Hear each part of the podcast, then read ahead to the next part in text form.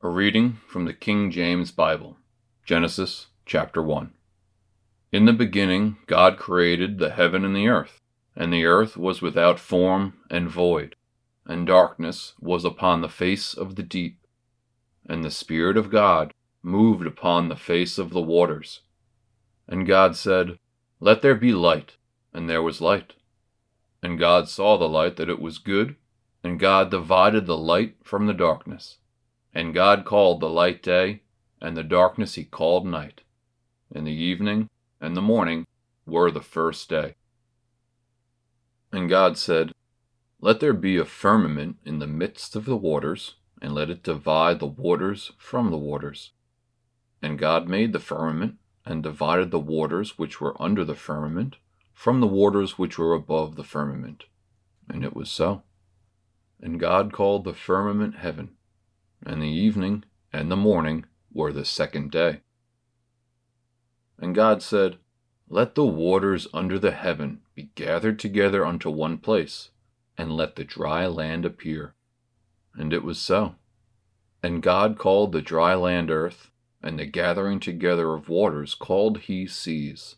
And God saw that it was good. And God said, Let the earth bring forth grass, the herb yielding seed, and the fruit tree yielding fruit after his kind, whose seed is in itself upon the earth.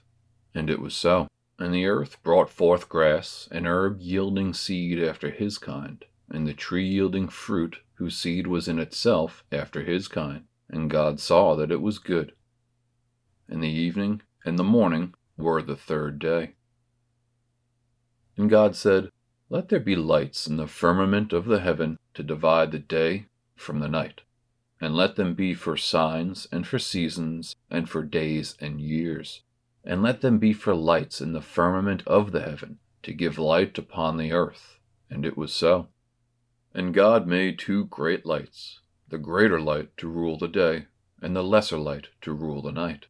He made the stars also, and God set them in the firmament of the heaven to give light upon the earth, and to rule over the day and over the night and to divide the light from the darkness. And God saw that it was good. And the evening and the morning were the fourth day. And God said, Let the waters bring forth abundantly the moving creature that hath life, and the fowl that may fly above the earth in the open firmament of heaven. And God created great whales, and every living creature that moveth, which the waters brought forth abundantly, after their kind, and every winged fowl after his kind. And God saw that it was good. And God blessed them, saying, Be fruitful and multiply, and fill the waters in the seas, and let fowl multiply in the earth. And the evening and the morning were the fifth day.